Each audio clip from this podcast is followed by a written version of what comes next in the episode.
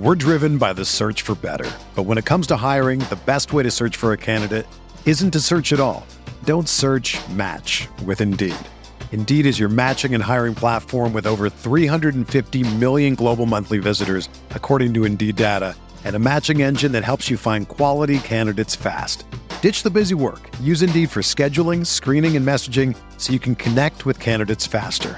Leveraging over one hundred forty million qualifications and preferences every day, Indeed's matching engine is constantly learning from your preferences. So the more you use Indeed, the better it gets. Join more than three point five million businesses worldwide that use Indeed to hire great talent fast. And listeners of this show will get a seventy-five dollars sponsored job credit to get your jobs more visibility at Indeed.com slash Blue Wire. Just go to Indeed.com slash Blue Wire right now and support our show by saying that you heard about Indeed on this podcast. That's Indeed.com slash Blue Wire. Terms and conditions apply. Need to hire? You need Indeed. Upcoming on the RotoWire Fantasy Football Podcast, Alan Soslowski joins me as we try to identify breakout players and how to acquire them. All next on the RotoWire Fantasy Football Podcast.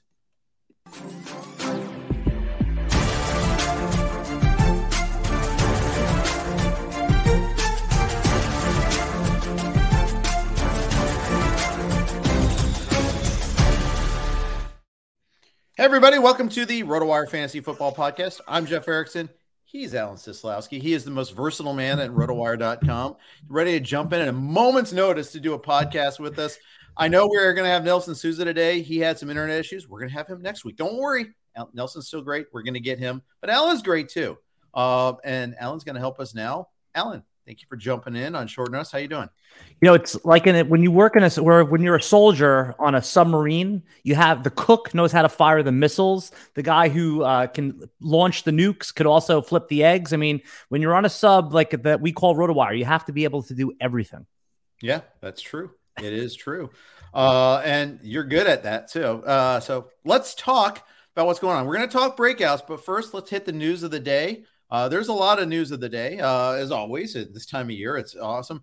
Um, we're going to start off uh, Deshaun Watson. We're still waiting for the hammer to come down. We have an idea it could happen by the end of the week. The Cleveland Browns are are planning on going, forging ahead as if he's still going to play this year. He's going to start Friday's preseason game in Jacksonville. So a road start for Deshaun Watson. Uh, you know, it's a pretty decent landing point. Probably won't be packed. You know, won't be a ton of partisans there.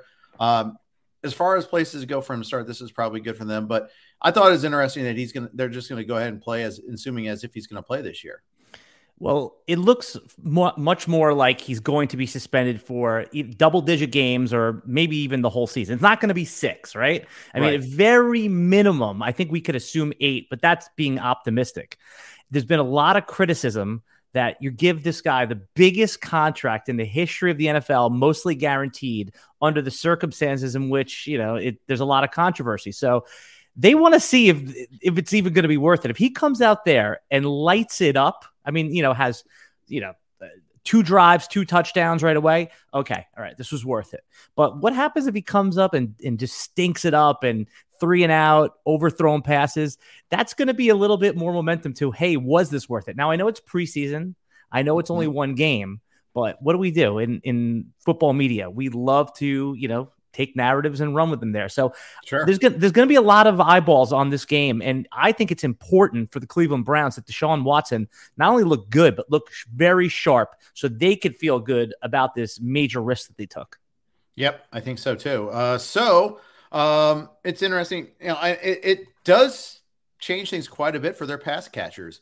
Uh, you know, you get, you know, get David Njoku, obviously Amari Cooper, uh, they're, they're, fantasy balance is hanging in there. I mean, because I think it's just such a huge step down to Jacoby Brissett.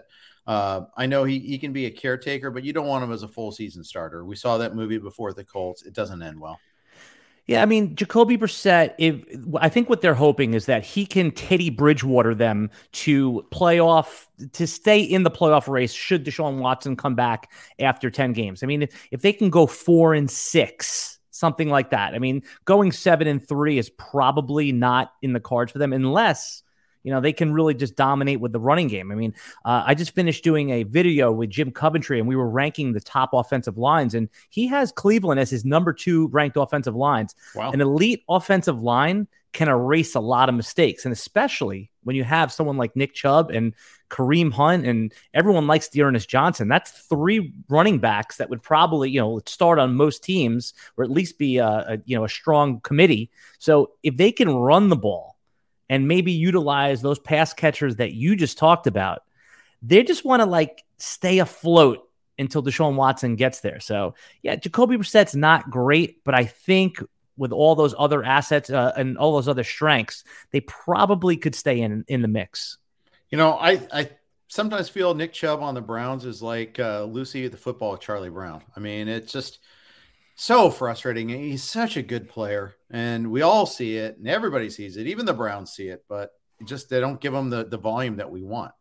I mean, he still is a every week starter Uh, that you're happy to have. I mean, when you do your value meter, and for those who who don't know about Jeff's value meter, new to the podcast, every week he ranks every player for the season. So instead of asking start sit questions, you could just go to his value meter, which is on rotowire dot com, and you could see who to start.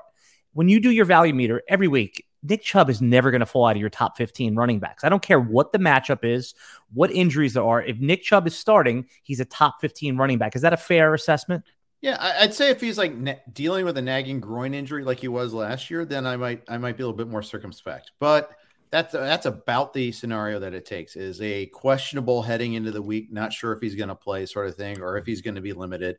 Uh, leg injury, you know, that that's the thing that holds him back. Other than that, yeah, I agree. So, so there's value in that. So you're not mm-hmm. having to fight anybody to take Nick Chubb. In fact, he's a player that He's he's like a boring pick, right? I mean, we hear that a lot. Like Travis Etienne is an exciting pick, but right. if we were to make a bet right now, who's going to have more fantasy points this year? A smart better would take Nick Chubb. He's done it over and over and over again. He's got the goal line equity, and you know Travis Etienne we haven't seen doing on an N F L field. So when you talk about someone like Nick Chubb, it's you know it's the Lucy in the football. That's a great analogy because Nick Chubb has the talent to be a top six fantasy football pick, but you don't have to pay. I mean, I think uh, when you talked to Chris List the other day, didn't he get him in the third round? I mean, that's how far he falls. Not just third round, but end of the third round. So that's um, the fourth round almost. Right. It was pick thirty-six. It was on the it was on the turn. Now, I think that's an anomaly. And if you look at uh, A D P, uh, you'll see that that doesn't frequently happen. In fact, uh, he, he's twenty-four in average draft position, a range of eleven to forty. When I did the Beat Jeff Erickson last week, I was picking second and twenty-third, and he was gone by the twenty-third pick. So you can see that there's a lot of times when he doesn't quite make it to you. I, I, I would have been happy to take him, because especially because I started off with Justin Jefferson as my one point two. You know, I don't, you know me, I'm not a McCaffrey guy. Uh, so I was actually eyeing Chubb as a, as a target. Didn't happen, but that's fine. Uh, that means I got another receiver instead. I got Mike Evans instead. Nick and I Chubb, know you like Mike Evans. Yeah, of course. I love Mike Evans. I mean, there's been a little bit of, um, he's been dropping a little bit because of, you know, he had a little bit of an injury, and there's been a little, you know, now I that think that was the, the day before that injury though, too, by the way. Mm, there you so go. That I mean, was always fun to see that. And you're like, Mike Evans left with an injury. Oh God, what is, okay. He, I know. It seems like he's day to day. It seems like he's okay. All right. Yeah, and I mean, that dropped him to the third round. I looked at some of the N F F C boards. I mean, that's what I do at night. I When I'm going to sleep, the last thing I do is check what Tom and Greg post, and I love to see the drafts that popped off because, you know, I have my N F F C draft coming up in uh, a couple weeks, and I want to see where guys are going. And Mike Evans went from being like pick fifteen to pick eighteen to pick twenty, and now he's like, you know, twenty-seven, I think he dropped right. to the other day. So I'm still taking him. I mean, you know, with Tom Brady, and I don't want to get, I want to shift back to the Cleveland Browns because we were on a good, a good topic right there. Uh, but it's twelve touchdowns and thirteen touchdowns in back-to-back years. I mean, he is, he's got the upside for fifteen or more, especially with no Gronk. So I, I like seeing that type of uh, drop. But I was going to say with Nick Chubb, what he really represents is the last of the sure thing running backs. After Nick Chubb at R B fourteen on the N F F C, I just pulled the last four or five days, it gets into these upside guys or guys that have right. some serious questions and you could see totally cratering. Nick Chubb is too big to fail. His floor is high. Doesn't have that super high upside, but that's baked into the late second round. Javier G asked, Chubb over Swift, Kamara, or Barkley? Answer is no on Swift and Barkley. Kamara, I still have a little bit behind. But that's only because that's accounting for Kamara perhaps having still the, the specter of a, a suspension hanging over him. Somehow we've landed on six as the likely number, but that we're we're all spitballing on that too, by the way. That's there's no like edict saying we can't wait to hand him a six-game suspension. That's just the number of people have kind of arrived at. But it could be a whole year. It could be nothing. It could be not something next year. We don't know. So that's the only reason why I'm a little more circumspect about that. But actually, you know, Barkley versus Chubb is, you know, it's that's a upside versus certainty call there. I mean, Barkley has one point one upside. Chubb probably doesn't. But Barkley also has the floor is lava floor. I mean, and that, that that's the problem.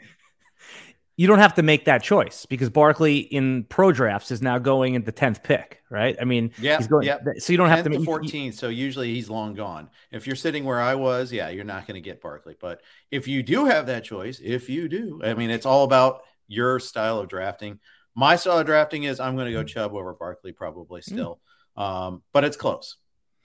Yeah, uh, it's Barkley. Like, to answer the question, it's yes, yes, and yes for me. Alvin Kamara, what I'm doing is I, I'm not even baking in the suspension for this year anymore, or I'm even calling it where if I thought it was like almost certain, I, th- I was like seventy-five percent. I'm down to like, there's like a one in ten chance that it could happen, like a ten percent. And that's, you know, everyone's going to have to make their own guess. The worst case scenario is that it happens right when the playoffs hit, right? For the fantasy playoffs. Like it happens mm-hmm. later in the season. Then it's like, oh my God. But I just think with Jameis Winston, though, you have to change your expectation for Alvin Kamara. He's no longer that top five overall pick that's going to get eighty catches. I mean, with J- with Jameis Winston, who's never really, I don't remember him really dumping off to the running back, and now Sean Payton, it's very rare that you had a, a the, the, an all-time head coach and an all-time dump-off Q B in Drew Brees leave in the same era.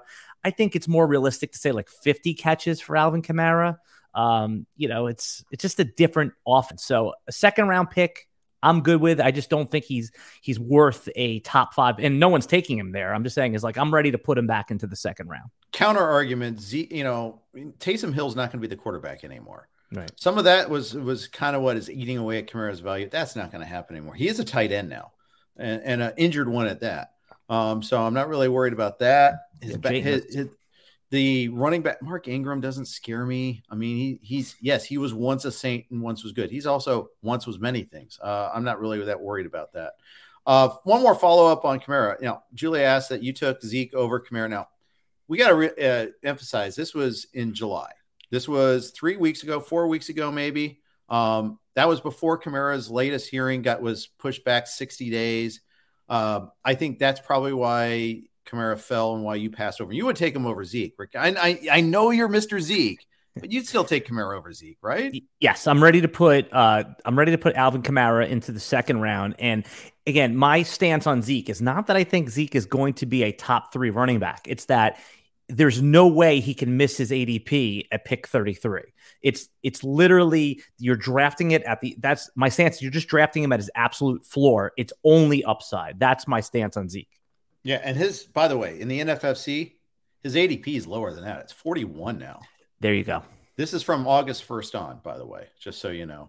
Uh, so, you know, it's not just, you know, Kamara that's over him now. It's, you know, James Conner, Cam Akers, Breece Hall is over him. We'll talk Breece Hall momentarily. Oh, yeah, yeah, yeah. Man. Uh, in fact, let's talk Breece Hall now because this was – I'm I'm going to do another set of rankings tonight. I do it every Wednesday night, goes live on RotoWire, the P P R rankings. We just did the, uh, although it's kind of interesting, we also did the composite ratings just uh, yesterday that went up. So I won't have too many changes to make, but I was low man on Breece Hall. I still am a little bit um, because I think that there's two things that bother me. Uh, one is Michael Carter exists. He li- He's a carbon-based form of life that's still living, breathing on the team, on the Jets. He, he, and he's good. He's good. They drafted him last year. Uh, and the second is they just lost Mekhi Becton. Uh, and I think that's a big loss. Their offensive line wasn't great. They tried to address it the offseason. They brought in the guard from uh, the Niners. They uh, Becton was going to be right tackle. Uh, Fant was going to be left tackle. Now they're out of alignment. Uh, they, their right tackle is gone for the season. Uh, and I think that's a big loss for the Jets. Here was my argument. So just to get everyone up to speed, Jeff had Breece Hall ranked around seventy overall. So what does that put him in, like the late sixth round, Jeff? Something like that for you? Uh, yeah, something math. like that. Yeah.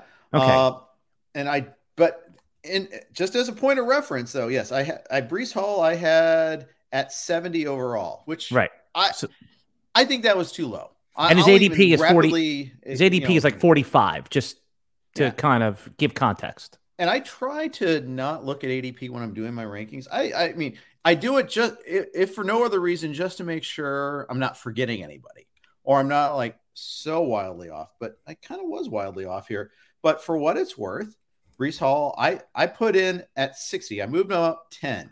We have a range of twenty-seven to sixty, but only four of us, just four people. That's just fantasy. That's the beauty of fantasy football right there, that you can have such a wide range on four people that spend a lot of time doing rankings and thinking about it there. Yeah, here, here was my um, – when I texted you the other night and I said, hey, let's take a look at Breece Hall, not because you shouldn't be there, but it's just so out of line with um, with, with consensus. And, again, it's okay mm-hmm. to be out of line with consensus. I don't think that's an issue at all. I mean, you have yeah. to put your rankings how you want them. But I here's – normally when you get a player that's drafted in the top fifty of the real N F L draft, a running back specifically, that's right. basically like a first-round pick. This guy's going to play. Usually that running back is goes in the first round if he's a workhorse, or the second round if there's some, you know, like you said, Michael Carter. We have Breece, the fantasy A D P community has uh, Breece Hall in the fourth round. So I guess the argument for the, his A D P is that it's already baked in. So I've been on podcasts, on the RotoWire podcast, saying Breece Hall is the worst pick in the fourth round, and then I've made it a couple times. So I must not really think that. I guess it's really a, I know. It's just, you know what it is? It's that you, you've said this so many times. Your rankings really show up when you're in a draft that means something to you. I mean, that's when they actually show yeah, up. You battle right? test your rankings. Absolutely. That is a great way to put it. You battle test your rankings, right? We'll see what you're made of when the bullets start, the proverbial bullets start flying. So Breece Hall, uh, I mean, they drafted him. Uh, he's basically comparable to Jonathan Taylor with his metrics. I mean, it's not, I mean, I'm not saying he is Jonathan Taylor, but all the warts of the, and there's a lot of Jets bias with him. I mean, everyone's mm-hmm. like, oh, it's the Jets. I mean, when Mekhi Becton went, when the news hit the other day, m- myself, who's a Jet fan, and my other Jet fan, I said, I can't believe this. It's already starting. So it's happening. I, yeah. yeah, it's happening. Zach Wilson you, looks terrible. Um, yeah. Yeah, it's starting already. So I guess really what I'm saying is that he, uh, R B one in a draft class is usually is already being discounted. You're pushing him back more. I think you're sixty. If you don't want him, the even sixty is probably even light. Uh, right. Because I'm looking, since August first, max pick is fifty-four. I don't hate Breece Hall. In right. fact, and he's good. He went to my he's... high school. Oh, he did? Wichita Northwest High School. Little known fact uh, that I went there. I mean, everybody knows that he went there because he's, he's – I'm just – person that talks about football. He actually plays football. So there you go. But but he was he was good. And he, he listen, he checked all of the boxes. Cliche alert, right? He he the yeah. forty time was good. The athleticism was good. The college production was there. He was the first running back off the board. How are the hands? The hands. I mean, he catches footballs. I mean, he is he's got he's a plus. He can do it all. Now, like you said, you identified what I think is the biggest obstacle. It's that Michael Carter was drafted in the fourth round. So normally we don't worry about that too much, but the Jets said they would have taken him in the beginning of the third round. They just didn't have to. I mean, they thought of him. And Michael Carter actually outproduced rushing, not passing, rushing Javonte Williams their last year at North Carolina. He's a good player. I, you know, I said when you take Breece Hall in the fourth round, just be prepared that Michael Carter might outtouch him in September until Breece Hall proves that he belongs on an N F L field. So I think that your skepticism and your low ranking of Breece Hall is appropriate. I just was bringing your attention to the A D P gap. I didn't even suggest you move it. Yeah, and I, I do appreciate, though. It, sometimes we have blind spots, uh, and I, I think I had one with him. Uh, you you kind of you mentioned uh, another situation, Javonte Williams. He is another person. That, there are a lot of drafters out there that love themselves some Javonte Williams, and the news is going to push it. The recent news might push him up even farther, uh, and that is Melvin Gordon has a foot injury. Uh, you know, he. It may not be too serious. We'll see. He was out with a foot injury in today's practice. Uh, Nathaniel Hackett said he wasn't worried. Something needs to be managed during training camp. I don't know about you. I don't want a running back being managed in training camp uh, unless it, you know, unless he's a. I mean, he is an established veteran. That's one thing going he's got going for him. But I mean, I it, it does encourage me to take that Javonte Williams second round leap. I mean, mid mid second round, I, you can still get him. Like I take Javonte Williams over Nick Chubb. Is that crazy? No, not at all. And by the way, just a, a footnote on Breece Hall. I looked it up while you were uh, doing that that Javonte introduction there. thirty-six catches his last year at Iowa State. I mean, anything over yeah. twenty means he's a good pass catcher. So for sure. Foot, footnote. Um, Javonte Williams has gone on a crazy A D P roller coaster ride over the last two weeks, right? I mean, a couple of days ago, a blurb came out that both uh, Melvin Gordon and Javonte Williams were going to be on a pitch count. Nobody wants to hear that, right? No, I mean, no. Right? That basically means that Javonte Williams, I guess you take him in the third round, but Melvin Gordon, he was A D P was fine. When draft season started, before Javonte Williams was, I'm sorry, before Melvin Gordon was signed, Javonte was going routinely at pick eight, pick seven, and then Melvin Gordon was signed and he fell to the third round. Now, Melvin Gordon, let's remember, he's an older running back, right? Uh, yep. He's he's it's not a spring chicken anymore, as much as, you know, we'd like to think he's Iron Man. So I think Javonte Williams is a swing for the fences, upside pick. Just knowing, though, that, you know, Melvin Gordon is there. If you get him in the third, it's a smash, but this news will certainly bring him up. And if you're going to try to win the league, we talk about league winning picks, another cliche, mark it down. Um, you, you already mentioned how uh, Nick Chubb has capped upside. Javonte doesn't. He literally has win, uh, number one overall running back upside, but, you know, there's going to be days. Even Chubb doesn't, though. I mean, if, if Kareem Hunt walks the earth, I mean, Chubb probably has top five upside, right? And top Kareem Hunt I mean, threatened to walk the earth. Yeah. And by the way, Kareem Hunt, I don't think that saga is over either. So I, I don't want to crisscross our topics here, but yeah, let's go he, for it. Though. Cross those streams. Yeah. He could, I mean, if there's a running back injury on a, on a contender, he's the, I mean, they don't lose anything by trading him. And if they can get some value, I mean, I, you know, people are talking about like, oh, he can go to the Kansas City Chiefs. He can go to this team. He can go to a team that already has a good running back, Kareem Hunt. They could trade him to a team like the Chargers, Austin Eckler and Kareem Hunt. That would stink for fantasy, but this is a team that's pushing all in now, and Austin Eckler said he wants a running back that he can help, you know, that can help wor- uh, share the workload. Don't yep. write that off. That's a team like that could go get Kareem Hunt, and then your Nick Chubb pick is just, it's through the roof. I mean, he's a top five pick in fantasy with or without Deshaun Watson. Indeed. I got one more news situation I want to talk about before we start talking breakouts, but before we do that, let's uh, hear from our Blue Wire Network sponsors.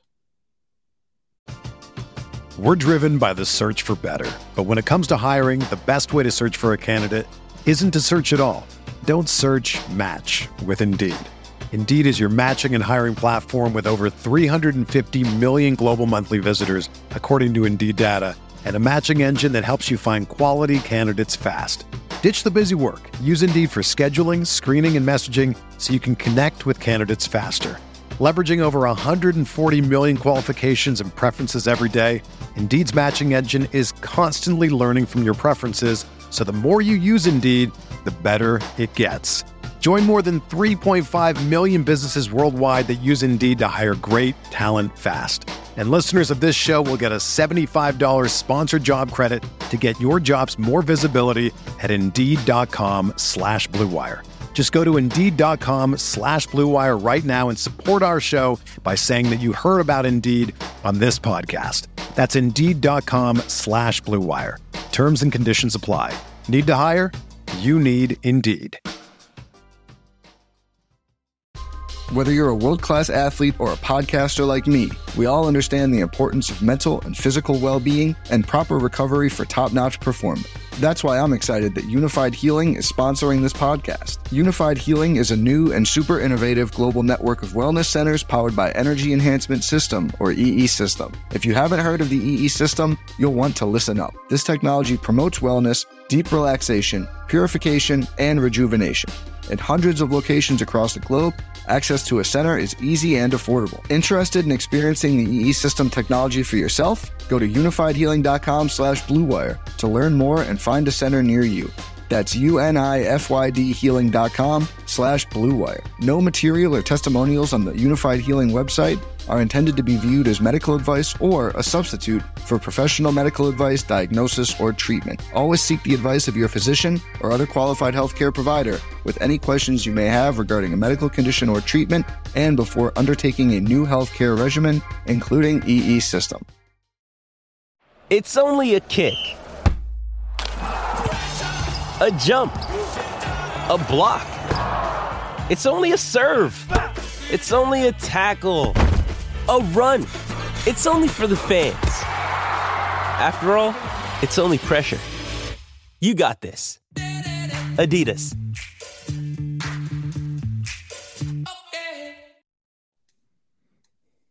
All right. Thank you. We all of our uh, podcasts, RotoWire podcasts, are hosted on the Blue Wire Network. We thank them for their hosting. Uh, and we insert some ads as, as part of our things. And so there, thanks for, thanks for indulging us.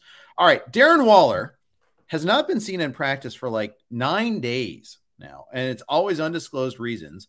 However, last night he was spotted at a Las Vegas Aces minor league baseball game. And he said, "I'm straight, man. All is well." Uh, what does this even mean? I mean, the rate, I know you don't have to say any reason why a player isn't practicing right now. Is this a contract situation, or is there an actual injury? Yeah, there's a lot of uh, there's a lot of narrative and rumors around Darren Waller. What it means is that he's not on the. This is not good, right? You don't want this. Darren Waller was already a player that we, you know, last year failed to meet expectations of fantasy managers, right? I mean, mm-hmm. he he had one monster week, and you're like, oh, Darren Waller was a pick uh, that I just missed out on, and then it wasn't good. And now you add the biggest target hog in the N F L with Devontae Adams. I was already not interested in Darren Waller. Uh, this isn't good. It, it because if, because if it's an injury, you don't want it. If it's not an injury, there's you know there's discontent.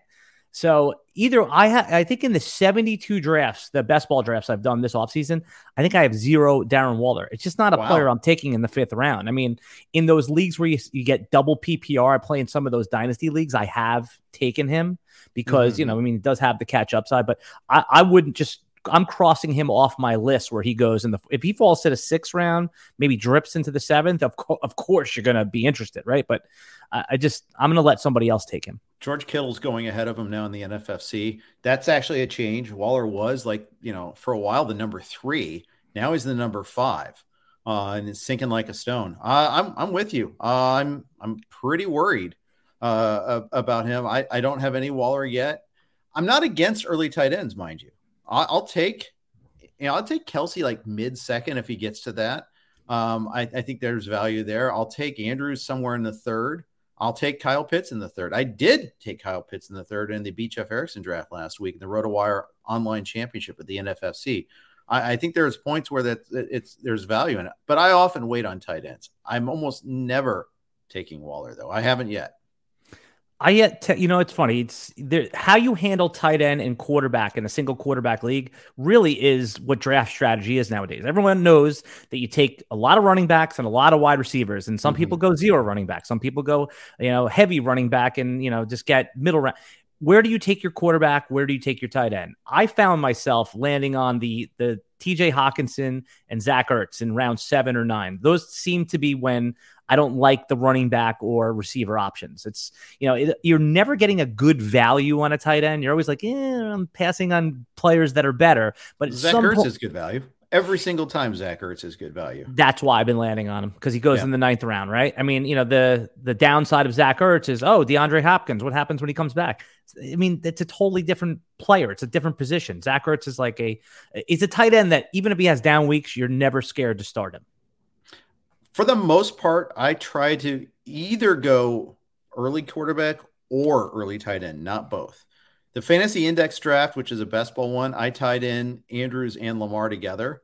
Um, but I found myself scrambling. I felt tr- found myself trying to catch up on other positions. I mean, when you do that, you're out of alignment. You're trying to catch up on either running back or wide receiver. I'm more comfortable trying to catch up on running back, to be honest. Catching up on a wide receiver, I feel is like is is a hell is hell. I don't enjoy doing it at all. I hate being behind in wide receiver. Well, the reason is, is that in best ball, when you're scrambling a wide receiver, it's not as bad because that Tyquan Thornton you got in the last round, when he has his week of three catches for eighty yards and a touchdown, it just gets inserted into your lineup. In a, you know, a home league, a managed, managed league, league. Yeah. Yeah. A, yeah. Managed league. I mean, you, if, uh, if a mid-range wide receiver, Marquez Valdes-Scantling is your wide receiver three, and he gets, he has one for twenty-three. You can't even play him the next week when he goes off on your bench. That's what the merit of pushing up the wide receivers are, because if Justin Jefferson, if A J Brown, if uh, if Allen Robinson have one or two bad weeks, you don't, you're just putting him in your lineup. And the waiver wire is the other part of it. Running backs emerge on the waiver wire. It's very rare that Victor Cruz or who was the guy in the Cowboys that emerged that one year, uh, Miles Austin. He became a waiver wire, you know, mm-hmm. second round receiver. So very rare that those guys emerge. Brandon Lloyd is the all time waiver wire king. That guy, mm-hmm. uh, that, w- that was such a crazy year. You maybe, maybe you got him as like your seventh receiver in a draft, but I mean that for the most part, he was a waiver wire guy and he was huge that year, but it, it, it's, it's so infrequent. You're right. Uh, we're, and, and it's because running back is a, is a opportunity position. Wide receiver is you either have the skills or you don't. Um, and you find yourself chasing tail. Like you find yourself chasing last year's stat, last week's stats all the time with either starts or pickups. It, it's it's really a brutal, gruesome way to go.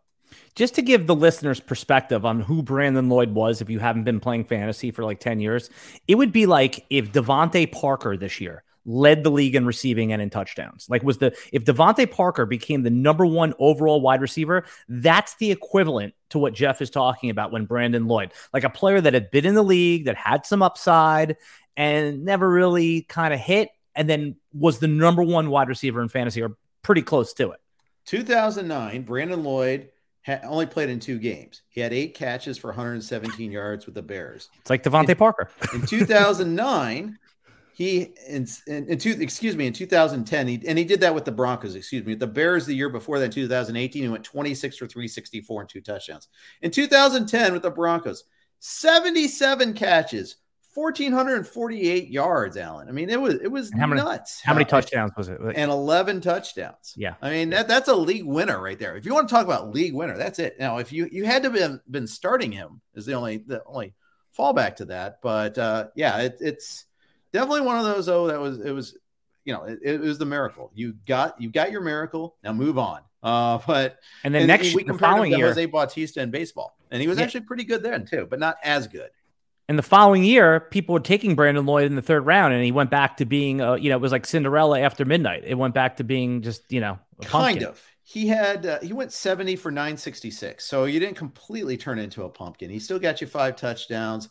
But he, he split between Denver and Saint Louis that year. Um, but it wasn't a third-round pick. That's a guy that you no, take in like no. the eighth round, ninth he's th- round. He's a third receiver is what right. he was. Yes, right. And, exactly. And I would like to see, you know, I would like to see how the the the, the production was distributed. Was it all in like three games? I mean, I'd, I'd have to look at it. But I remember drafting him that year. I was the donkey in my league that like reached in, on the tooth return to take him. And I was like victory lapping. And then it was just like, oh, I'm not good at fantasy yet. Like I'm telling you, I, I made all the mistakes playing fantasy when I first started in the first few years that everyone makes. I took Peyton Manning at, at the at the fifth oh, overall yeah. pick. I mean, we all do it, you know?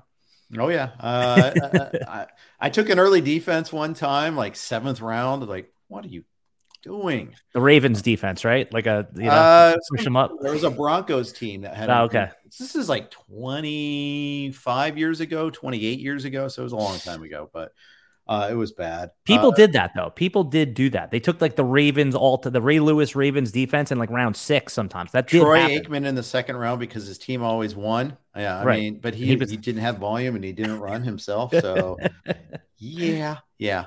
Um, hey, one more news item. I lied. We got one more I wanted yep. to talk about before we uh, go on to breakout guys.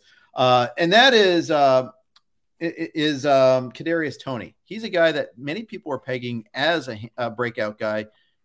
Hurt his hamstring today, appears to hurt his hamstring today. It's a little nebulous on the note on him uh, because it's just kind of coming out. It's a possible hamstring injury. Appeared to be favoring it, according to Daryl Slater of New Jersey dot com. Um, it's fourth practice, fourth limited out of eleven during training camp. Um, this one, and he he was already being limited. That was the point. But this was an unplanned limited one, perhaps. So, uh, you know, he's had some moments in training camp and he's had other moments. I know a lot of people kind of like him as a breakout guy. Maybe it's because I did uh, broadcasts with lists for so many uh, so many years that I reflexively dismiss anything positive said about the Giants. So I don't have any Kadarius Toney at all. Yeah, one of my favorite things that you guys used to talk about in your podcast was it's not the size of the sample that matters when the magnitude is so big. What we saw, everyone saw it. Like Kadarius Toney in those games where he went nuclear just looked different. He just mm-hmm. looked like a different player. And that's going to keep his A D P right where it is. Everyone sees the upside, right? All of the risk is mostly baked in. I know in the N F F C, I, you know, I was on our Sunday Sirius show. I, you know, I thought he was still going in the seventh, eighth round just because I don't draft him. But when I took a closer look, the professional drafters are taking him in round six. Like, yeah, they are, you know, so they're squeezing a little bit of the value out of it. Listen, when you draft Kadarius Toney, just understand. I mean, it's, he's one of those players that, it's it looks like he could be marred by injuries. I mean, based on what we've seen so far, a player's injury prone until they're not, right? But the upside is so tantalizing. It's so juicy that you could easily see him as one of the players that takes that mega leap and it ends up in the second round next year. But, you know, just understand what you're getting. It's going to be a player that has those type of days and risks. My favorite meaningless anecdote about uh, Kadarius Toney is that Urban Meyer was upset when the Giants drafted Toney ahead of like ahead of everybody's expectations in the draft too. And at, at the time that was used as validation for the pick, by the way.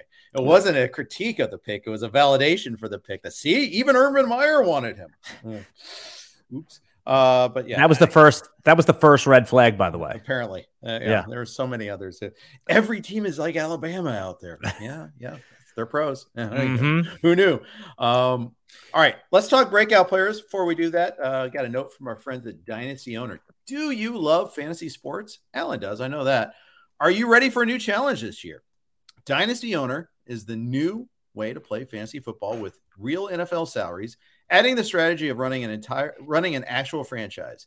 Dynasty Owner provides a unique and challenging experience that will test your skills as an owner and general manager. You will have to com- you will have complete control over your team's future. You can build through the draft, make trades, sign free agents, and manage your team's salary cap. Can you create a dynasty of champions? Sign up now at dynasty owner dot com and use promo code roto five. That's R O T O five to receive five dollars off any new team. I will say the one thing that is a little bit different than the N F L about realism is Dynasty Owner actually adheres to the salary cap, whereas the N F L is just a mirage. So it, it is so crazy because, you know, the more I learn about the salary cap, because I do want to become a salary cap expert. I think it is yeah, fascinating. It's, right. I mean, it's just, well, because it's nowadays you get a better understanding of how contracts work. And then it does help you in dynasty when you're trying, you know, when you're trying to project players, how long they're insulated for. I mean, all the time you see like these contracts are five years, eighty million dollars, but like twenty million is guaranteed. And after a year and two, they can get out of it. It's, it's very interesting. The, uh, I did what the, The cap thing that I learned the uh, recently was that they only have to get to a certain percentage of the cap over three years. So it's like even if they're under cap, under cap, that's okay as long as they get to. I think the number is like eighty-five or ninety percent. I forget the exact mm-hmm. number, but over those three seasons. Yeah, it's pretty wild there. So mm-hmm. uh, and there's so many little things that you don't learn uh, that you learn after the fact that you don't know. Uh, it's kind of crazy. All right, breakout players, Alan. I need you to define what is a breakout player uh, before we uh, go any farther. What? How do you define what a breakout player is? Yeah, I think that there's a there's a few different ways to think about a breakout player. It's a player that's really ready to take that next step and move up a tier. So, for example, if you're talking about, you know, some of the guys that we're gonna that we're gonna mention in the tenth round, that could be th- uh, players that go if we redrafted in like week four, like in the third round. That's a breakout. If you talk about, there's going to be players that we mention that are getting drafted at their ceiling that probably haven't done it yet. But if they deliver on that, and I don't want to mention any names yet, that's no, a breakout. So I think, so I think it's my definition. The way I see it is a player who really jumps up at least one tier, but a true breakout is someone that goes up two or three tiers. Okay. Very cool. All right. So how do we identify these guys? So I have uh, a tried and true tactic. And again, when it, it works most of the time is that if there's a player that we liked a lot, especially a rookie or a second year player that hasn't done it yet, and they had a slow start to their year, what I try to do is zero in on the last six or seven weeks, or maybe like post bye the year before. So again, just that we'll name those players, but I like to look at the previous year's production, not total production, but mm-hmm. how did they finish the season? What are they doing moving into the next season? And obviously, if they have a new quarterback, if team context has changed, if the offensive system changed. So those are a few of the tactics I use to try to identify my breakouts. How about you? What are some of the things that you like to do to use as indicators? I'd like to see what the professional drafters are doing and then just follow along. No, um, I mean, that's a good way to do it. Honestly, it's a proxy. Um, if you see guys that are just helium guys, but you can run into some problems with that too. I, I'm old enough to remember Marquez Callaway going in the fourth round of my N F F C primetime draft last year. So, um, yeah, there, there's there's problems with that method, to say the least. No, I mean, you're looking to see – I mean, it, the more you watch football, you can see those plays that just jump off the page. Uh, the more you read about players, you can see that too. I mean, let's face it, most of us don't have a trained eye. We think we do. We're not scouts. I mean, you know, there are some people that are really good at breaking down film. Christopher Harris, Brett Coleman. Those are two guys that I, I hmm. follow a lot that do that. Matt Harmon's another one that's really good. Um, and I, and I, I watch what they do. And, you know, our, on our side, Mario Puig, I've, when Mario speaks, I listen. When he hmm. talked up Lamar Jackson in the draft, that, that caught my, caught my mind there. Um, so yeah, I, I do pay attention to those, you know, to our community as well. Yeah. Um, I look for opportunities. I look for changing coaches. Uh, I look for, you know, changing personnel and just a player that's going to step up into that next opportunity. I think that matters too. Um, let's talk uh, about some of our guys. Uh, first of all, we kind of classified it when we were like talking ahead of time. We were going to do a short little video uh, and instead we're going to do this. Um, yeah. Like maybe have an obvious guy, maybe a, maybe like a lot of people know, but maybe not. And then maybe a not so obvious guy. Um, I'll start. I like Rashad Bateman. I've been on the record for that one for a while. I mean, I think the way he turned heads in O T As and minicamp last year as a rookie before he got hurt was really telling to me. I saw some moments out there on the field last year after he came back from his horrible groin injury. He had other things where he messed up. He caused one interception. His hands might need some work. But you know what? All the time, I hear about this all the time. Someone has some drops issues. Unless you're Evan Ingram, you can usually overcome them. Uh, you know, we all got the discount on Jamar Chase because, oh, the ball's a different size. It doesn't have a stripe on it, blah, blah, blah.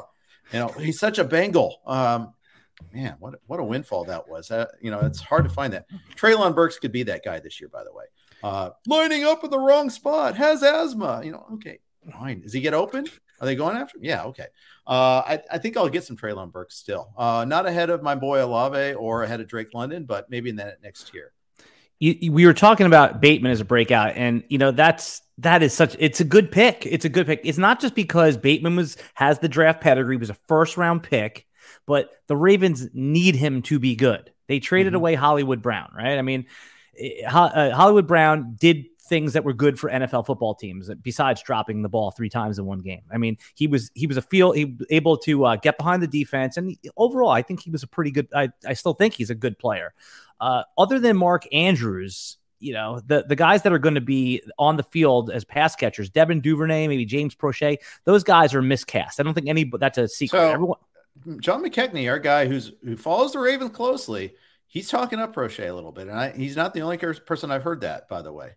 And again, fine, sure. They're, but I would say that they are probably, if I'm just going to, you know, put probabilities on it, they're probably more like a number three wide receiver on most teams. And again, okay. if we see if Prochet has a major breakout and John McKechnie spotted something, like, you know, I'll I'll definitely listen to our guys. I mean, there's no one better at this stuff than than John and Mario and our RotoWire guys. And mm-hmm. but it's it was it? it's it's not year one for Prochet. Like we've he's been at the Ravens on the team for a few years and right. he hasn't done it yet. All I'm saying is that this is more like that it's Rashad Bateman time. I mean, there was a great quote when Hollywood was traded and Rashad Bateman was saying, like, it's my time. Like, I got this. I understand what this trade means. So Mark Andrews, I mean, it's, you know, everyone knows that he's going to be Lamar Jackson's preferred target, but Bateman, he's kind of like an athletic Keenan Allen, you know, I mean, yeah. So it's not just that he, he's the Ravens want need him to be good. I think it's a perfectly good pick as a bit. I, I would be shocked if Bateman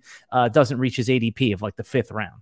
Yeah. Bateman's my guy, but he's everybody's guy is what I'm starting to find though, too. He's climbing. I saw him go at forty-seven in a draft last week. So Chris Vaccaro, very, you know, veteran player uh, went and took him there too. So, okay. Who's your obvious breakout player? Yeah, the obvious breakout player has got to be CeeDee Lamb. And you say, wait a second, isn't CeeDee Lamb good already? He finishes like wide receiver like eighteen or seventeen last year. It wasn't like he he finished as a top five wide receiver. He's going mm-hmm. as wide receiver four or five in a lot of sharp drafts. I've seen him go fifth overall in an online draft. I mean, that is, to me, that's you've lost your mind. Basically, you get him on the one two turn. If you want to take him at pick ten, it's still aggressive, but you're paying for what you think is going to happen. But I think it's going to happen. I mean, everyone likes Dak Prescott as an elite real N F L quarterback. And, you know, if you're trying to divide up the targets, it's hard not to pencil CeeDee Lamb in for one hundred forty if things go bad, right? I mean, and if things right. go well, it's like one hundred seventy. So it's an obvious breakout, but we're, we're starting with our obvious calls. And CeeDee Lamb seems like a player that we're going to be taking in the first round for the next half decade. Another example of an obvious one would be uh, Travis Etienne or Kyle Pitts. Everybody loves those guys. They're going higher than what their projection uh, production suggests, or in the case of Etienne, he didn't play at all.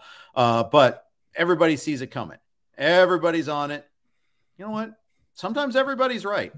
And I, I yeah. think in both cases, or I think you can make a, I think for Pitts, I'm even more comfortable than I am at Etienne at price. Uh, Etienne, I mean, you got James Robinson to deal with. You have, you know, Jacksonville. We don't know if they're going to be, how much better they're going to be. I could see there's, there'd be some concern there.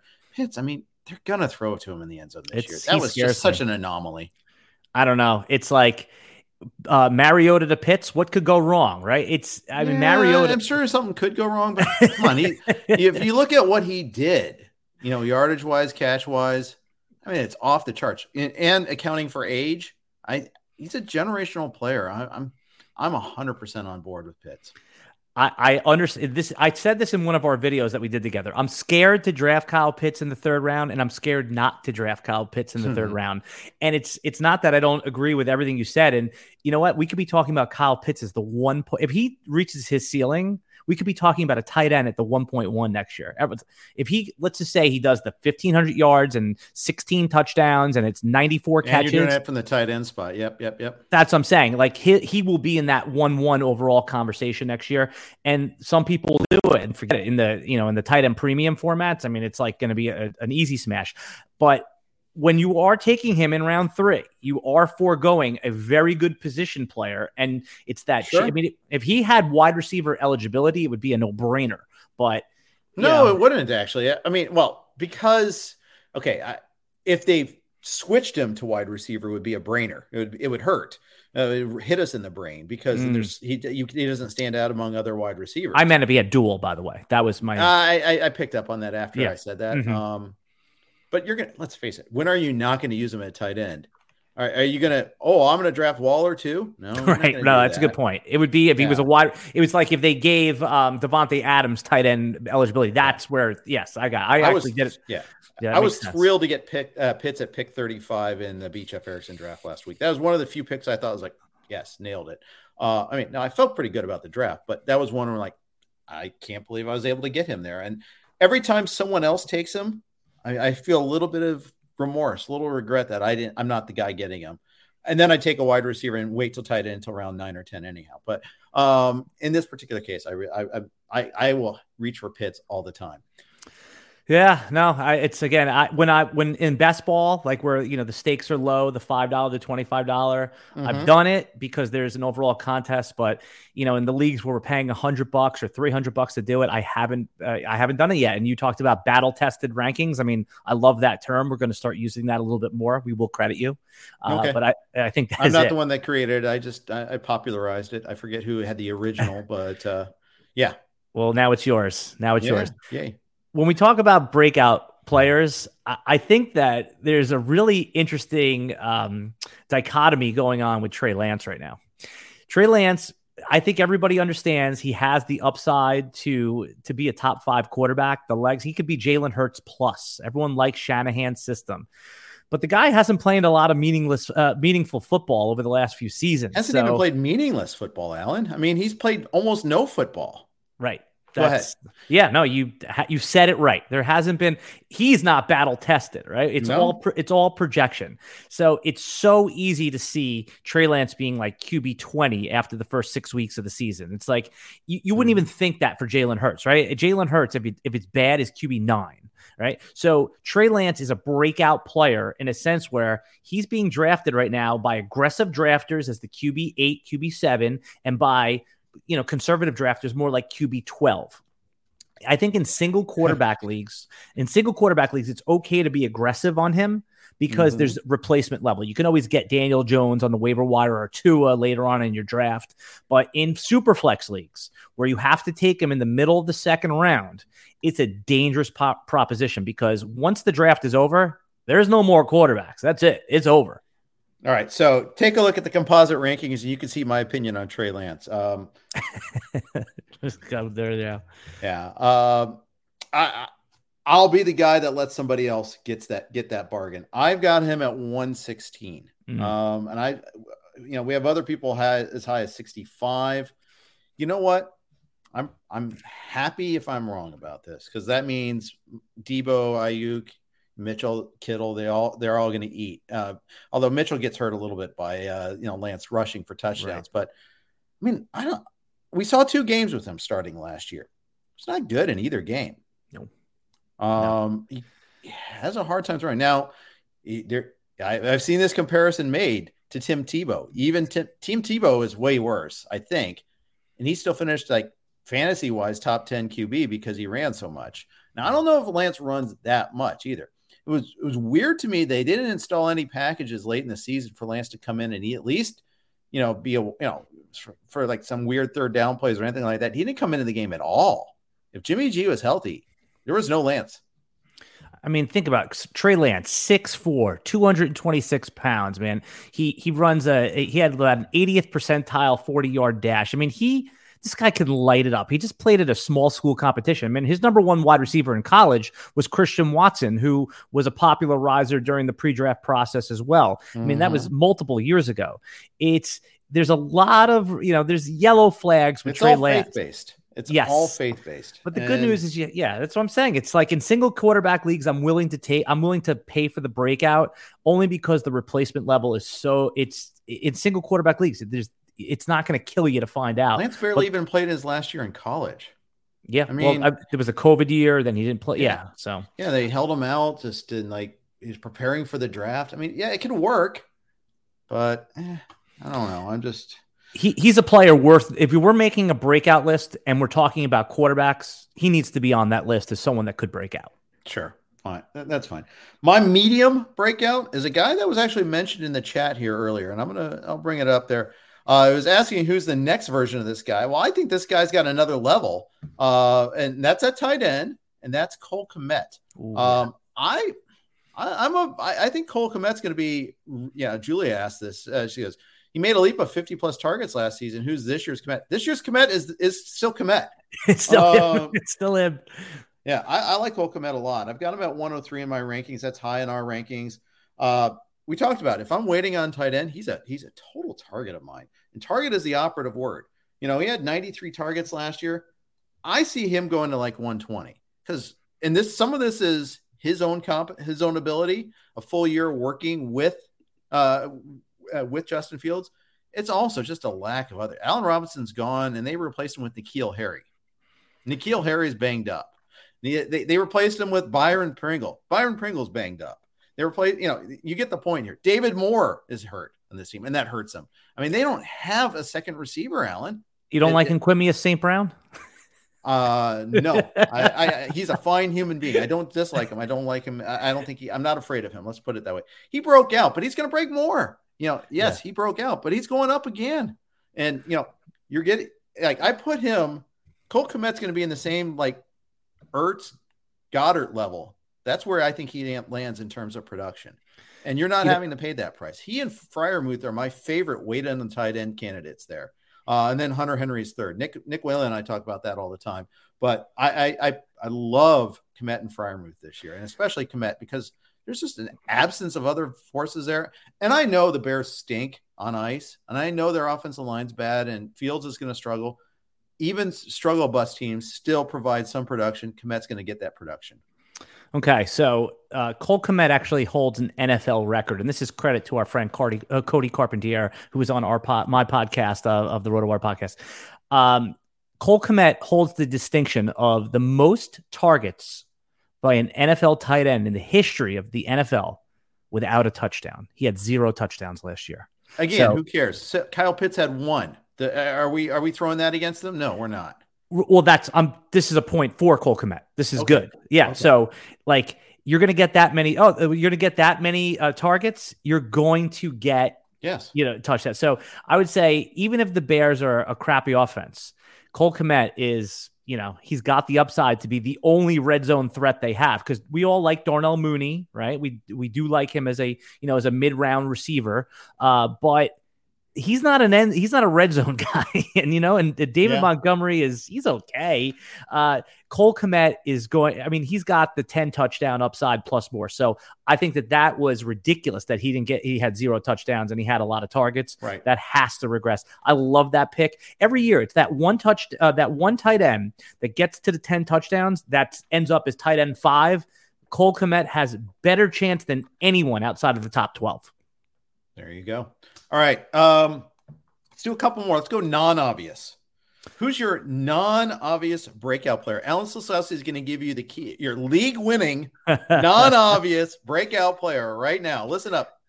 Uh, so uh, I like uh, Paris Campbell, this, uh, the wide receiver on Indianapolis Colts. Yeah. We talked about him in a, in a couple different capacities. And Paris Campbell was a, a high pedigree, a second-round draft pick. And when he was on the field, he looked great. You know, I mean, he he looked dynamic, and by all accounts, he is the number two wide receiver, and he's going to be playing in the slot. Uh, I know the team did draft Alec Pierce to play outside. He's more of a speed guy on the outside, but Matt Ryan and Paris Campbell have showed some connection in camp. There's been good momentum, and the only problem with Paris Campbell is obviously he hasn't been able to stay healthy, all right? So mm-hmm. you're paying a fifteenth round pick for Paris Campbell. I think I usually push him up to like the fourteenth or even more sometimes if I'm a little depleted at wide receiver, but it's everyone likes the Colts offense and there's no tight end to really take away targets in that part of the field. You could see a, you know, I, it's not that Paris Campbell can win you the league, but I think this is, if he is going to break out, it's all set up for him. And if he gets hurt again, it's basically over. He's going to be struggled to make an N F L roster once, uh, once this contract is over. So Paris Campbell, he was, he was thought of as, as a good receiver coming into the N F L. He played at Ohio State. Drafted now, before Terry McLaurin, his teammate. Yep. There you go. And so I would say that he is, he's a really good breakout cat. You should roster him. If you're in a, in a home league, a sixteen round home league, he's a great sixteenth round pick. Waylon and I were talking about uh, Campbell today because he's on, like, there are three teams where there's a massive A D P gap between wide receiver one and wide receiver two on that team. The Colts, the Falcons, and uh, the Panthers. And the difference being is the Colts are actually supposed to be good, right? Um, and so you got to figure someone with Matt Ryan, a real N F L quarterback, should raise his value. There's a sixty-pick gap between Michael Pittman and Paris Campbell. Similar to like uh, Drake London and Brian Edwards. Uh, one of these things is not like the other. Which one could it be? Um, or in Carolina where you have D J Moore over Robbie Anderson and Terrace Marshall. Um, you know, I, I think that uh, – and by the way, I like Terrace Marshall a lot. I think he can mm-hmm. play. Uh, just I, I, and Baker Mayfield's looking better and better in camp, so blah, blah, blah. I, I think that bodes well for Marshall. So I would, I would – he's a guy I'm rostering a lot, but Campbell, yeah, I've I've had I've had my shares of Campbell in the past. The Colts, you know, we've never been able to see what Campbell can do. They they don't ask much of him because he's never on the field. They never asked him to do like various routes. Chris Harris did a great uh, video on him like a year ago, and it's like we don't know because they don't ask him to do much of the wide receiver tree yet, the route tree yet. But it it could come because somebody is going to narrow that gap between uh, you know between Pittman and the rest, whether it's him, whether it's Alec Pierce. Whether it's uh, you know, you know, uh, the tight ends, you know, they have two of them there, but uh, but not, you know, none I, that are going to demand targets though. It's Mo Alley Cox, and you know, it's, it's I mean, that, they drafted. Uh, yeah, I mean Grayson. Uh, yeah, yeah. I mean, again, these are these are he's a developmental guy. No one that's going to if Paris Campbell can stay healthy, he should outproduce his A D P. He could be someone by like you know early October. We're like, oh, this guy is he's he's. perfectly good to start every week as your third receiver, you know, six catches for sixty yards and maybe a little touchdown upside. If he breaks one, seven catches for fifty yards, stuff like that. They're going to, they're going to hit him over the middle of the field. He does have some, some dynamic speed. He, you know what he's like? He's like an athletic Golden Tate. You know, I mean, it's okay. That type of player. I mean, it's not as he's obviously not as uh, built like an Iron Man. I mean, Golden Tate was an Iron Man until he wasn't. Um, so yeah, that that's how I view him, and he's again one of one of the players I've pegged for a major breakout. How about you? Right. You got anybody that's a non-obvious? I got one more. My non-obvious guy is Joshua Palmer on the uh, L A Chargers. I want to make sure I took pains not to say San Diego. uh, third round pick last year. Came on late. Last six games of the year, he got more targets. Some of that was because Keenan Allen missed some time. I think Mike Williams missed one game due to COVID too, so Palmer got more action there. Point is, though, Palmer actually delivered a little bit. Uh, when and he's like the clear front run over Guyton and others and the Chargers. So many other teams We we we don't hesitate drafting three receivers from that team.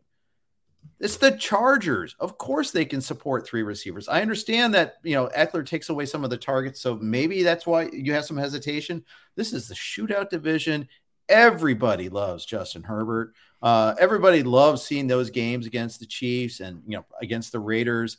I love Josh Palmer this year. And, uh, you know, the funny thing is, I thought, you know, I thought I'd, lo- I thought my love is pure. And I look at our composite rankings and eh, it's just middle of the pack among us in rankers. So everybody loves him, you know? And the thing is, it, it, we can, you can find enough targets to go around there. The tight end play isn't that great there. So I, I think that you're going to look at uh, Palmer is going to get an increasing workload this year. I think he's great for bye weeks. I think he's, uh, you know, injuries inevitably strike. You can slide him in. Yeah, that one of the best things that you said about Palmer is look at the offense he's on, right? I mean, yeah. everyone, uh, Justin Herbert, he's my Q B two. I mean, and I would say if the, if we were taking out rushing stats, he he's arguably the Q B one, right? If you're him and mm-hmm. Mahomes would be the Q B one or Q B two if we're just talking about passing stats. So I like that. It's just, you know, what's interesting is that the Chargers, between Keenan Allen, Mike Williams, and potentially Josh Palmer, they're going to have like one of the slowest trios. They don't really have anybody to take the top off besides Jalen Guyton. So that would be my one concern. But Palmer, sure, so, I can see that. Yeah, Palmer's so much better than Guyton, but Guyton plays a role that Palmer can't, and you're not taking the other two guys off the field. So I'm with you. I've been drafting Josh Palmer because he's a good football player on a great offense. But I just, again, the only concern, again, this is why you're paying an eleventh round pick for him, is that if they if they can't keep defenses honest, they are going to need to put Jalen Guyton out there for some plays. Team four wides. Let's go. Guyton, go run, go routes. There you go. Um, yeah, just, just run out the uh, run the safeties off, right? And he, exactly. and look, Jalen Guyton was good at that. He is a couple games that were not projectable that he did catch long passes from Herbert. Right. I'm gonna have a lot of. I'm gonna ha- still gonna have a lot of Palmer here this year. Let's do lightning round responses to some of the questions uh, sure. that we've had in the forum. We had lots of feedback today. Appreciate you guys. I love this. Uh, Javier asked at the very beginning of the show, drafting from the eleventh spot, usually going Swift and Kamara, Barkley, Adams. What do you guys think of that strategy? He's he's scared of the running backs in the third and fourth round, especially at the end. You know, a lot of people talk about the running back dead zone, um, and I get that. Um, I I'm. I, I see it working well, especially if you just stack tons of wide receivers after that. I personally love the wide receivers a little bit more. Um, there, I'm I'm almost always taking like a Diggs with one of those two picks, Diggs or uh, C D Lamb, uh, maybe even Adams at that spot. But I can see this working. I, I saw it in the, like the N F F C draft that I was in. Both teams eleven and twelve like got early backs and just pounded the wide receivers after that. That can work. What do you think, Alan?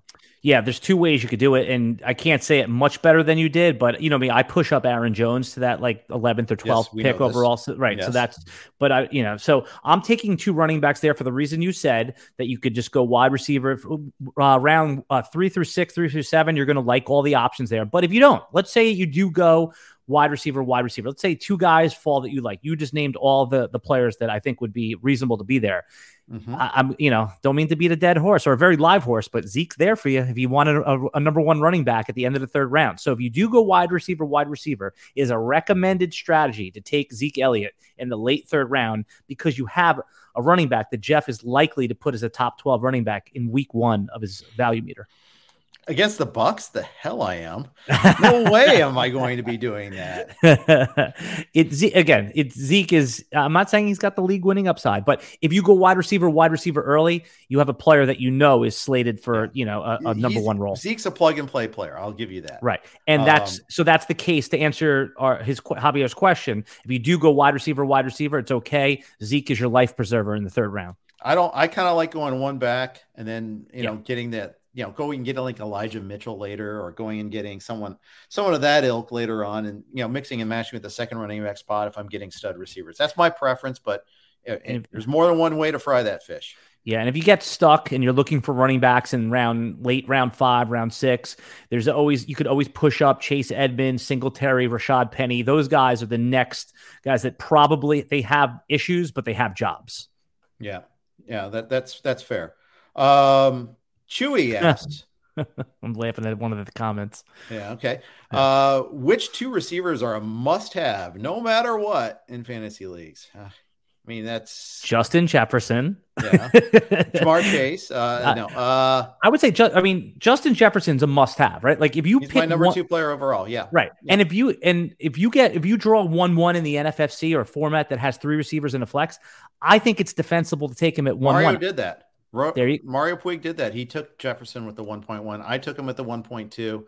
Pretty happy with that. Right. Um, yeah, I mean, there, there's certain guys I just love having, and, you know, he's he's certainly one of them. I love getting – I like love getting Higgins in the third, to be honest, um, still or Chase in the first. late Mid-first mid first on Chase or early third on uh, Higgins, I'm very happy on both of those. It's wearing my Bengals hat there uh, real quick. But if you, uh, if you want a couple boring guys that I think are must-drafts, I think Brandon Cooks, if you get stuck at any time, is one of the best wide receivers. He's always to take. there for you. Yeah. He's always there for you. And you know what? What do we know about Brandon Cooks? Here's a thousand yards in one hand. Here's six and a half touchdowns in the other. And there's upside for more. So he's, I, I, you know, must draft is a little strong of a term for him, but he's a player that, I mean, I find myself getting a lot of because it's a boring and it's a good pick. And you're, you called out Allen Robinson in our last video.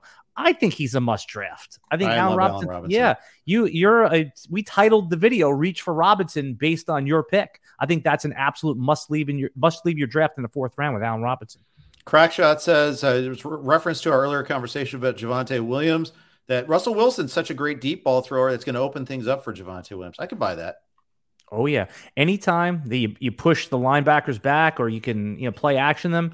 And Javonte is a great tackle breaker anyway. If, you know, it's just our question is, is he going to have projectable volume week to week? And if what that volume is with Javonte is either he's a second round pick or a third round pick. Javier also asks, are you high on Juju with Mahomes? A lot of news with him playing all over the place. You want me to want me to take? That yeah, please, sure. please. Yeah, I, I'm very high. Shirt, therefore, you have to do it. I'm very high on Juju Smith-Schuster. Uh, Juju Smith-Schuster is uh, he's already had the elite season. He's already been it, it, you know uh, a wide receiver one. There was a time in Dynasty, which is you know my first love, is that we were talking about Juju Smith-Schuster as the one one receiver, right? So he was so young per level too. I mean, he ex- came out so young, uh, and, and then he, he just got screwed by bad quarterback play. Yep, and then he oper- It seems like he operates best uh, across from a, a dominant pass catcher that the defense has to pay attention to. He's got that again with Travis Kelce. Julia asks, "What's your projection for Jerry Jeudy? He's never topped one thousand yards nor one hundred receiving yard, uh, receptions. Will he be close this year?" Well, he got hurt last year. He he might have he might have been on that. I mean, it's only been two years. So, do you want to guess uh, what his uh, D K uh, over under on yards is? I have it here. If you want to take a just nine eighty-five, it's nine oh five. Oh five, okay. Yeah. And do you want to guess I, what you'd take over? I think I'd take the over. What do you? Just, what say you? Um, well, remember injury. It, you, you know, you, you're betting against injury too, and he hasn't stayed healthy yet. So if he misses three games for injury, now you're, you're betting on a. You know, when you bet overs, you're betting against injury, and yeah. I, I'm not sure that's a great bet for Jerry Jeudy. I don't know, but Cortland Sutton's over, uh, number is exactly the same. It's nine oh five. It may have changed. Well, last Yeah, and Patrick. We're looking at some of those props on uh, Monday's podcast with Waylon, and I noticed that the, the the numbers seem low, and that makes a perfect sense. That you know your attrition does happen.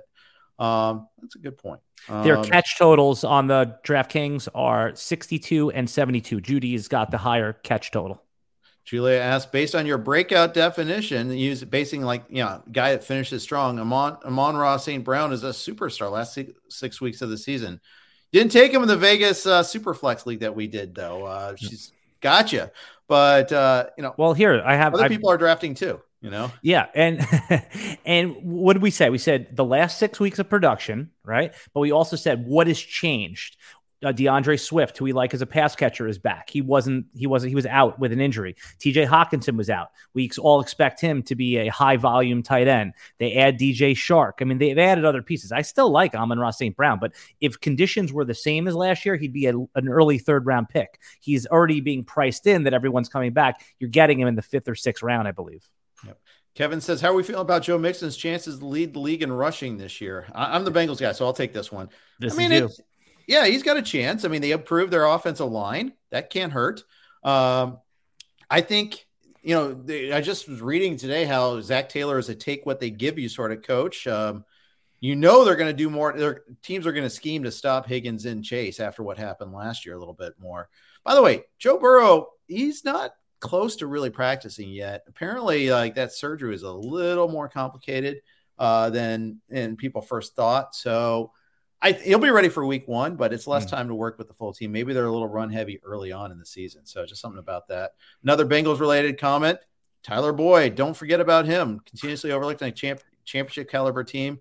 Uh, I did take t- Tyler Boyd also in that Pete Jeff Erickson draft. And yes, uh, he, he's, he's, he's a perfect bye week guy. He's just not, he's never going to be the top two options unless of course, you know, there's an injury there, which we're not going to root, root for there. So uh, uh there and- you go. And and you, I want to ask a question and pretend I'm in the chat. How about Hayden Hurst? Do you like him as if Joe Burrow is Joe Burrow? I mean, Hayden Hurst, you can get him as like tight end, like twenty-eight. I mean, sure. He's fine. Second tight end in my roster. As long as he's not my starter, fine. Okay. Clipboard Jesus. Come on. Come on, Al. I tuned in for one second and you mentioned Zeke. Clipboard's a regular listener, so we appreciate him. So uh, he, he should know better. Yes. Um, I have a bet going with Clipboard Jesus, by the way. We have total P P R points, Zeke versus Javonte Williams. You can guess which side I'm on. Mm-hmm. We're doing a we're and we're in a league together, so whoever loses has to pay the other guy's league entry fee next year. Steak dinner, man. Raise the raise the ante a little I, bit. I don't want to hang out with Clipboard Jesus in person. Oh, okay. All right. Yeah. Fair enough. All right, guys, this is awesome. Appreciate everybody chiming in on the comments here and listening in live. I really do appreciate it. Had a lot of fun today. Alan, thank you uh, for jumping in here.